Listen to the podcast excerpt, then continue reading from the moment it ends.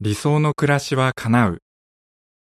今から3500年ほど前、エホバ神はずっと幸せに暮らすにはどうしたらいいかについてこう言いました。私はあなたの前に命と死、祝福と災いを置きました。あなたは生きるために命を選ばなければなりません。あなたもあなたの子孫もです。新明記30章19節つまり、どんな選択をするかが大切だということです。今何をするかで、将来幸せに暮らせるかどうかが変わってきます。何をすればいいのか聖書にはこうあります。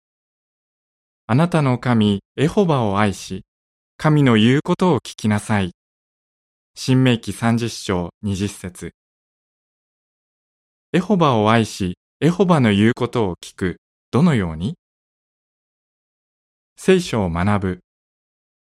エホバを愛するための第一歩は、聖書を読んでエホバについて知ることです。そうすれば、エホバが優しい神で、あなたの幸せを願っていることがわかるでしょう。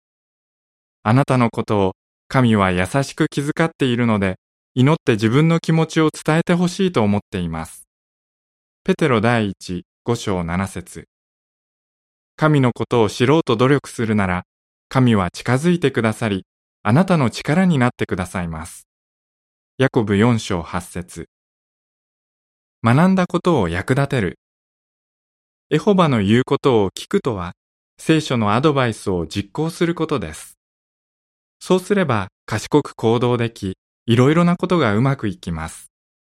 ヨシュア一章八節さらに詳しくは、ウェブサイト jw.org をご覧ください。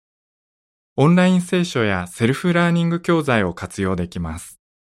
マンツーマンの聖書レッスンを申し込むこともできます。理想の暮らしに向けて聖書を学んでみるのはいかがですか？記事の終わり。